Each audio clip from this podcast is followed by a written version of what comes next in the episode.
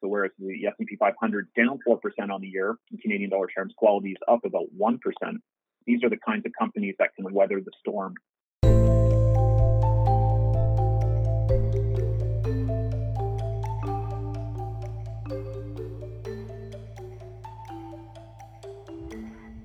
Welcome to Views from the Desk, a special edition of the BMO ETFs podcast. In these timely episodes, we provide the latest investment news and expert commentary on the markets, the economy, and investing. Brought to you by BMO Global Asset Management. Hello, and thanks for joining us today. With the coronavirus infection curve getting flatter in recent days and governments introducing plans to reopen parts of the economy, it's no surprise that investors are seeing a return of cautious optimism in the equity markets. To better navigate this rally, Mark Raes speaks with Chris Heakes and Chris McHaney about ETF strategies that offer both upside participation and downside protection across the portfolio. Before we hear from our experts, we'd like to remind you that when buying and selling ETFs, it's best to avoid trading near the open and close of the market, especially during periods of heightened volatility. We also recommend using limit orders and revisiting those orders regularly during the day, given that markets may continue to shift dramatically in these turbulent times. Hello, I'm Mark Raes. I'm the host. I'm the head of product for BMO GAM Canada, covering mutual funds and ETFs. Today I am joined by Chris Heakes and Chris McHaney, both portfolio managers on our ETF desk. They both work on the equity ETFs as well as the option strategies, but of course are involved across the desk in terms of strategy and, and overall approach to the ETFs. So thank you, Chris and Chris, for joining us today. So I'd like to begin talking a bit about the cautious optimism that we're seeing in the marketplace. And we're seeing economies either start back up or at least start to develop plans to do so. Uh, the markets are responding accordingly. We've seen a strong bounce back, even with some of the scary earnings announcements and the fears of triggering a second wave of COVID 19 if, if we move too quickly and, and the disease spreads again. So, keeping in mind that investors have a fear of missing out, what's a good way to invest with this cautious optimism? I'll ask first on, on equities and maybe focus both on factors and as well by region. I'll give that question to Chris Heakes. Thank you. Thanks, Mark, and uh, good morning, everybody. Yeah, certainly cautious optimism, if not outright uh, almost fearless optimism at this point. You know, we're now up 30% from the low of March 23rd. The S&P 500 in Canadian dollar terms as of today is only down 4% on the year. So I think, you know, the market does have a couple good things working for it. You know, number one, first and foremost, is the COVID cases uh, appears to be flattening, decreasing new cases kind of globally. So obviously that's a very good sign. Um, we're even getting news this morning of, of uh, some potential improvements in uh, therapies for, for COVID. So we'll see how that plays out. Uh, so improvements on that front, and really the global stimulus in terms of monetary and fiscal has been record. So I think we're on pace for what's going to be a record year in stimulus, likely even uh, exceeding the the stimulus in 2008 and the financial crisis. So you know, a couple of things that are really working well for the market. Now, what's not working, you know, is you know the more we talk through this as you know as a society as a global community, you know, we realize that the the recovery is going to be longer. This is not this is not a snap back to normal. This is going to be a prolonged recovery. Yes, we're talking about opening up businesses kind of over the next month or two. But it's not going to be, it's not going to look like it was last summer. So this summer of 2020 is going to be, you know, vastly different um, experience. So, you know, we just had GDP come out in Canada. In the US, down 5% for the quarter. There's going to be a lot of news and, and bad economic numbers to navigate. So, you know, while we remain bullish on equities on that kind of medium term, 12 to 24 months, you know, there's a lot to navigate. And, you know, you, you spoke about earnings. You know, we, we, we spoke about the negative earnings on the banks uh, last week or the week before that. And certainly the energy sector is under significant challenges, consumer discretionary, malls, restaurants, you know, casinos, those types of exposures under significant pressure. So the outlook for volatility in the near term, I think, is still there, even though, you know, we're really having, you know, fantastic market performance terms of how we look at positioning into that kind of more near term, called one year outlook, you know, we're we're continuing to really advocate for you know what we've been advocating really the last two to three years, which is low vol and quality exposures on the equity side in terms of a factor tilt um, away from the broad beta. If you look at a low vol portfolios, you know whether it's in Canada, the ZLB, or or the U.S. or or even EAFE, you know you do see overweights to those defensive sectors. So utilities and consumer staples, you know, are significant anchors of all those portfolios. If you look in Canada, utilities now are about 17% of the portfolio, and consumer staples are about 14%. And the you know the vast majority of that staple is, is in the food industry and grocers predominantly. So again, in a business model where you know it's going to be challenged, businesses are challenged, consumers are challenged. You know, we know that consumers still need their utilities. We know that consumers still need their groceries. You know, strategies that are overweight these sectors, I think, make a lot of sense as we navigate you know, what's likely to be challenging 12 months to come potentially.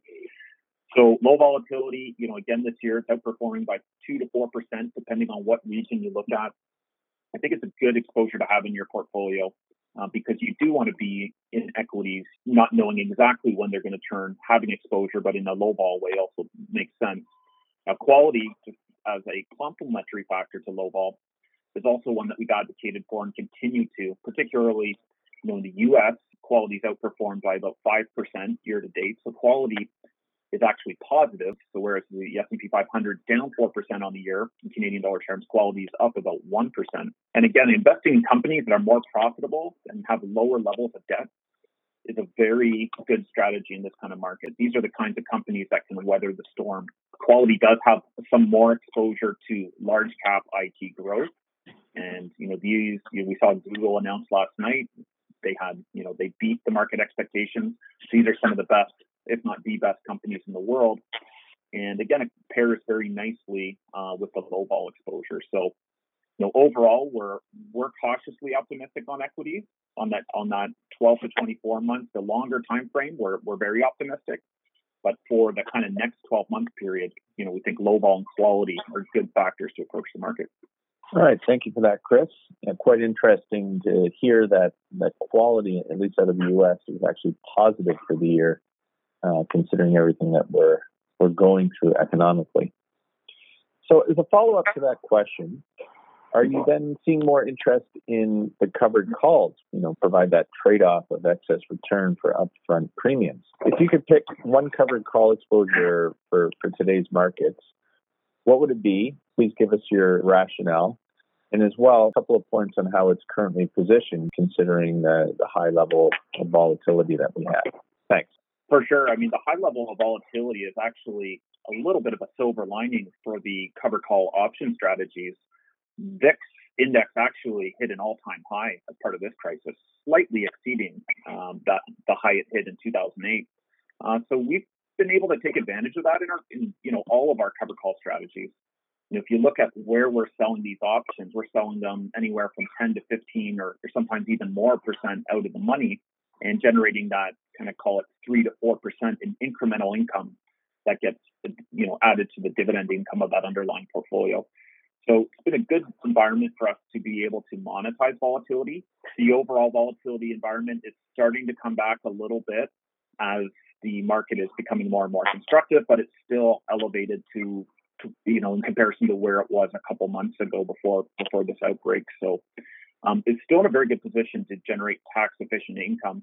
If I had to pick one, one that I really like right now is the ZWG. So that's our global high dividend covered call. Uh, we just launched this one in January, actually, this year, but it really builds on the more regional focused covered call strategies that we have, puts them all into a one global solution. So we have exposure to uh, US, Canada, Europe, and even Asia as well. So it's a truly global portfolio. Um, it's really a mega cap strategy, is how I look at it. Um, we've really tilted towards these large companies paying sustainable dividends. And I think having exposure to uh, size in the portfolio, meeting size in, in, in the positive sense of having larger companies, is a good tilt to have in this market. So again, it's it's a um, it offers exposure to the to the entire world, it's somewhat similar in geographical allocation to the MSCI world. So it's got quite a strong weight in the US. It's about 60% US. Canada weight is about 10%, and, and the rest is in their international. But again, I still believe the U.S. exposure is, is the strongest one overall in the global economy. So having that significant chunk of the weight there, I think, serves it well, and it's performed pretty well. So since since we launched in mid uh, January, the MSCI World has been down 10%. Uh, this one's been down 8%. So it's added 2% of value. Um, and I, I, do think it is being in those stable, defensive, really large cap companies. So I think this is a good exposure. And, and we just launched it. So maybe not everyone's aware of it, but I think really doing a solid job in this environment, yielding about uh, 7% right now. All right, thanks, Chris. I think that's uh, another interesting defensive growth way to to come at today's market. So a good ETF for people to think about. Now let's stay with the same theme, but move over to fixed income. So what's a good way to invest with cautious optimism, both by duration and credit, within bonds, as well keeping in mind the stimulus packages that have been out there, which are focused on only the one to ten year term of the marketplace. So, Chris McHaney, I'll turn that one over to you. Thank you. Thanks, Mark. And I, I, would agree, you know, the cautious optimism is really the approach we're advocating here. And I'm sure you can tell from some of the uh, comments Chris Heakes has given. It could be argued the broader market is just pure optimism and not being very cautious, actually, as again, we expect a, drawn out process for economies to rebound. Uh, certainly, we'll see a sharp jump, maybe in Q3, maybe in Q4 when when the economy starts to reopen. But that jump is not going to be back to where we were when when this started, and that extra lift is going to take quite some time to, to, to come back. And so we think the way Chris was talking about quality on the equity side, we think the same thing makes sense on the fixed income side. Trade up in quality in your fixed income exposures. Certainly, you know, with interest rates as low as they are, federal bonds, even provincial bonds, are not paying you that much to be invested. And so, with that cautious optimism, we think it does make sense to move into the corporate space, but again, in, where the quality is. If you look at where credit spreads are for companies rated A and above, um, the spread is as high as it's been in over 10 years. So, we haven't seen spreads like this since 08, 09. And what that is telling you is that you're being paid more on a relative basis relative to federal bonds. You're being paid more than any time in the last 10 years to invest in the highest quality corporate bond issuers there are. So if you think about that as an indication of value and an indication of where you can get paid without taking on a significant amount of risk, um, we think this kind of area makes sense. And so something like our ZQB, that's our high quality bond corporate ETF. Again, investing in investment grade corporates with only an A and above rating. Something else that makes sense um, when you're looking at that space, as we said, we do think there is going to be some choppiness over the next six to 12 months, maybe even a bit longer. If you are expecting some trouble down the road, think about some of these bonds, even if they run into trouble and get downgraded, they're still investment grade. Okay, so from the from A to triple B, for example, a triple B bond is still investment grade. And so you're not going to have that selling pressure that's associated with moving out of the investment grade space into the high yield space. You know, a lot of managers aren't allowed to hold high yield bonds. And so when that happens, there's a lot of extra selling pressure on bonds that get downgraded. That won't happen in, in the case of high quality bonds, even if they do get downgraded to triple B, because they do maintain that investment grade status. So we think that makes a lot of sense as well. At the same time, the curve has steepened uh, in the last couple months. In fact, in January it was it was inverted. So you saw a lot of very very short term fixed income holdings from investors because you weren't really getting paid to move out on the curve. Right now, the curve has steepened since then, so you are getting a little bit of extra pickup by moving out to that. You know, again, let's call it 10 year time frame in terms of maturities certainly there's it's even steeper going further out. But as you sort of alluded to, we think central bank buying in the shorter end, in that one to 10 year time frame, we think that adds a lot of additional liquidity into the market, keeps things on a relative even keel, and that's kind of where you want to be. I would throw out, if you do want to take on a little bit more risk with your fixed income holdings, in a similar fashion, take a look at that triple B sector. So uh, we, we have another ETF for that one, ZBBB, invests only in corporate bonds rated triple B. So this is uh, another area that is seeing spreads that we haven't seen for approximately 10 years. So the highest value on a relative basis um, over the last decade. Still investment grade bonds, but paying a very, very high spread relative to uh, government bonds. And so you're getting a nice uh, additional pickup in yield there. Of course, there is that little added little bit of risk because these are slightly lower grade bonds. Um, if they do get downgraded, they do go into that high yield space, so there could be a little bit of choppiness. So just keep that in mind when you're when you're looking at where to invest. If you do want a little bit more risk, you know, we would say potentially that portion you allocated to high yield in the past, maybe that moves up into the triple B, and then your your sort of core corporate exposure. We think A and above bonds make a lot of sense. Right. Thanks for that, Chris. One thing I've definitely noticed in my conversations around the quality bond ETF is the low energy weight, where sub 5% energy, whereas if you go to the triple B, it's closer to a third of the portfolio. So that's quite interesting when you consider the ratings of the energy companies. Another good reason to think about quality bonds.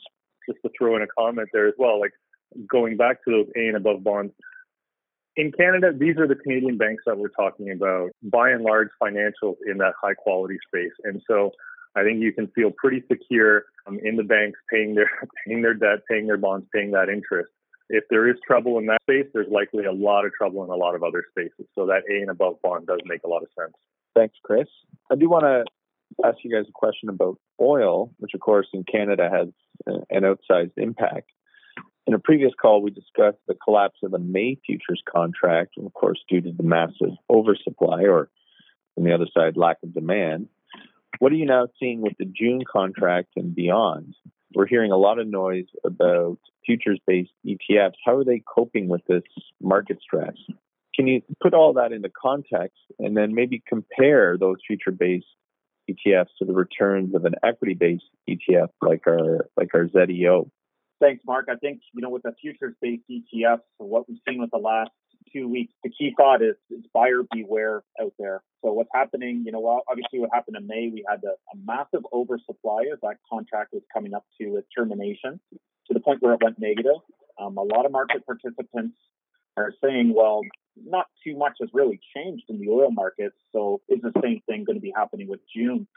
And uh, certainly the price of the June contract is, is pretty low. It's, it's about $14, whereas the other contracts are closer to $30. So it's about half the value of call it the long-term value of oil. So, you know, a lot of speculation of whether uh, a similar thing is going to happen. A lot of futures-based ETFs still have some exposure to June. So it's buyer beware. It's also we've seen some of those futures-based ETFs trade at excessive premiums. So it's something that investors have to be very careful with. You know, unfortunately, some investors, you know, maybe retail do-it-yourself investors, might have come up with a hypothesis that they think oil is going to go up and bought one of these ETFs, but because they were trading at significant premiums, it didn't give them the return outcome that they expected. So I'd say be very, very careful and understand that thoroughly before investing, and perhaps even just I would recommend to just leave them alone right now, given the volatility in the futures markets. Um, I still think playing oil, if you're going to play oil, our ZEO is a really good way to play it. The challenge, you know, we're, we're speaking about in the near term is nowhere more evident than in energy markets. You know, Canadian energy prices are somewhere around 10 $12 a barrel right now. So I think being in senior companies is is a really good positioning. And if you look at ZEO, all the components of ZEO, the nine equities held, they're all in the TSX 60. So the TSX 60 being the 60 of the most liquid and largest companies in Canada, you know, whereas the composite has about 240 names. All the holdings of ZEO are in that TSX 60. So actually, if you look at the sector, if you look at the, the market cap of ZEO, it's about 27 billion on average. If you look at the average market cap across the market cap of the TSX composite, so if you include those smaller names, that's actually only 19 billion, even on a market cap weighted basis. So ZEO is truly a senior approach. It's about half pipelines and half senior and integrated. The pipelines are less economically sensitive than the explorers um, and less sensitive to that price of oil as well. So um, I really think uh, ZEO is, is, a good way to play this space. It's a it's a prudent way to to get in here. There's likely the potential of higher returns in, in junior oils, but I just think right now it might not be a prudent place to have have too much of your money. So I think ZEO uh, playing into those large senior integrated and pipelines is a good way to play it and, and be very, very careful with the futures based ETFs if, if going there. Just as a reminder to investors that futures are a financial instrument, but at the end of the day, um, when you're trading in that space, you're trading in a physical market. You're actually trading actual barrels of oil.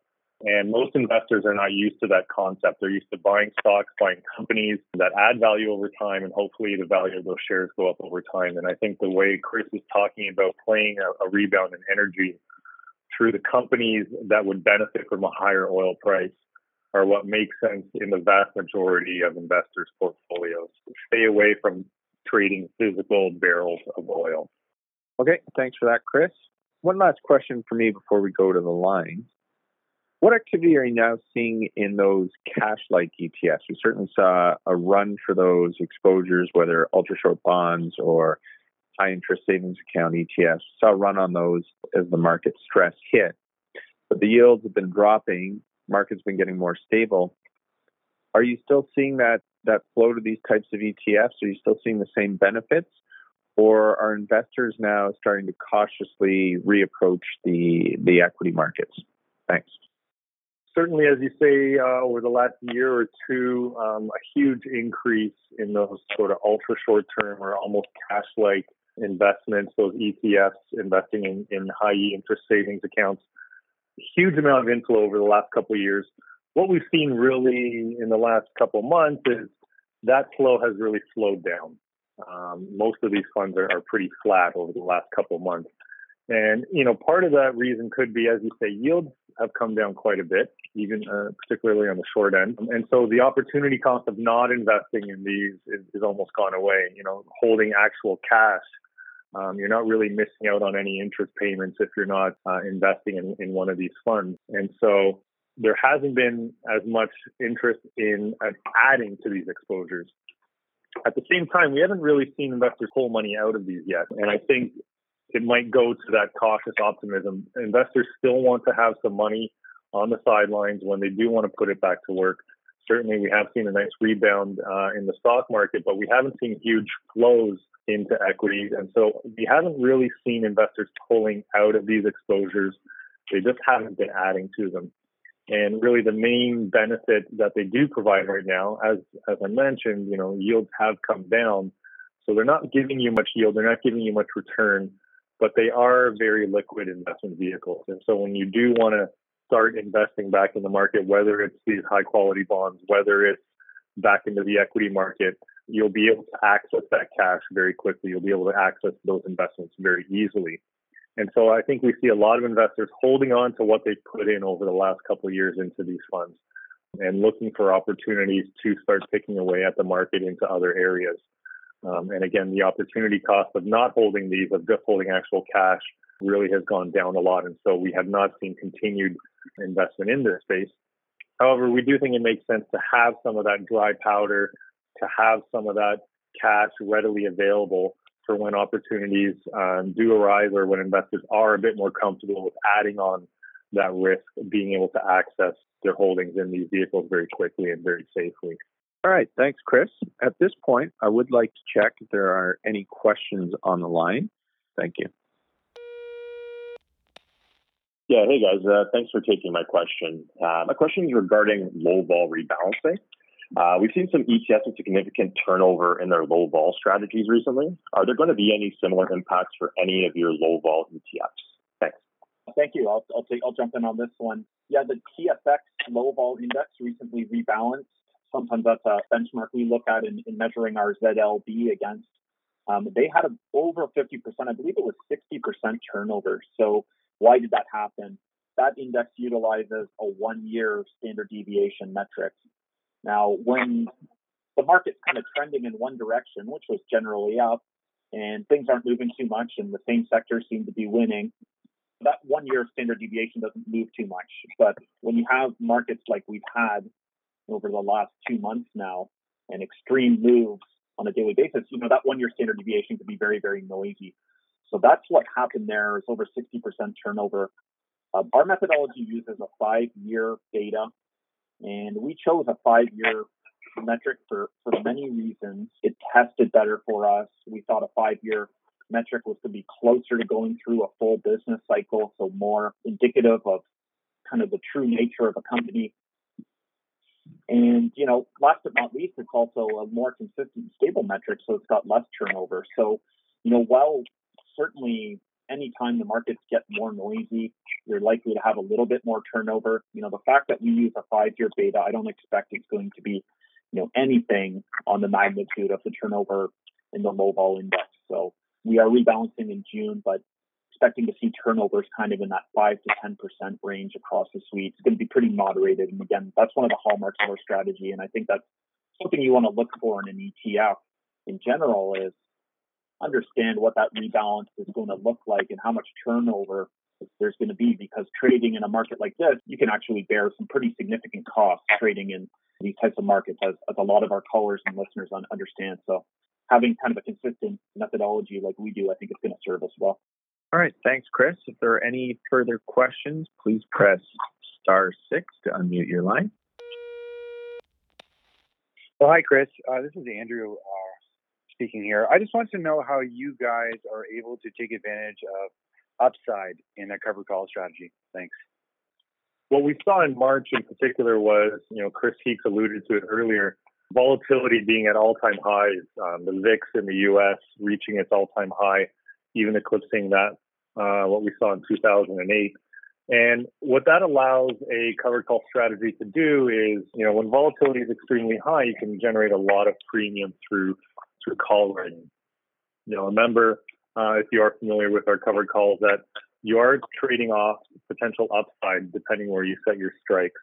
And so this added volatility has allowed us to not only increase the income we're generating, but also push our our option strikes much higher than they would be in normal conditions. And what that means is the trade-off between growth happens at a much higher level. In the month of uh, March, for example, the average moneyness of our options was over 12% at the time we, we were writing those options. Now, coming into April, volatility has come down a little bit, but we're still able to write 6, 8, 10% out of the money on some of our names uh, while still generating a very, very healthy premium. And, you know, why is that important? Why do we want to capture that upside? Well, at the end of the day, these are equity investments. They are total return vehicles. Even though they are tilted towards income oriented investors, you're going to get equity downside like we saw through March um, through these strategies. They did sell off like other equities did. And so you want to be able to participate in that upside as well. And just to give you one example, our, our equal weight banks ETF, you know, the equal weight banks index was up uh, over 25%, almost 26% from the market lows on March 23rd. And our covered call ETF was able to actually capture all of that market growth and has slightly outperformed the equal weight bank ETF that doesn't have the option overlay on it. And so we've been able to do that again by taking advantage of that volatility, adding more income than we ever have before, but still setting those strikes much higher so that we can capture that growth as markets are rebounding as well. All right. Thank you, Chris. Okay, I'm not hearing any further questions. So, with that, I'd like to thank everyone for joining us today. We appreciate uh, both your time and your questions. With that, we will end the call. Thank you to Mark Raes, Chris Heakes, and Chris McHaney for joining us on the BMO ETFs podcast. Today, we dove deeper into factor based exposures that can keep your clients invested in markets without leaving them vulnerable to the extreme volatility. We also heard directly from your peers, advisors who submitted questions to be answered by our experts. If you have any questions you'd like addressed in future episodes, please contact Andrew Vachon, A-N-D-R-E-W dot V-A-C-H-O-N at BMO.com. Meanwhile, to learn more about ETF strategies mentioned in this episode, please contact your regional BMO ETF specialist. The viewpoints expressed by the portfolio manager represent their assessment of the markets at the time of publication. Those views are subject to change without notice at any time without any kind of notice. The information contained herein is not and should not be construed as investment, tax, or legal advice to any party. Investment should be evaluated relative to the individual's investment objectives, and professional advice should be obtained with respect to any circumstance. Any statements that necessarily depend on future events may be a forward looking statement. Forward looking statements are not guarantees of performance. Views from the Desk has been brought to you by BMO Global Asset Management.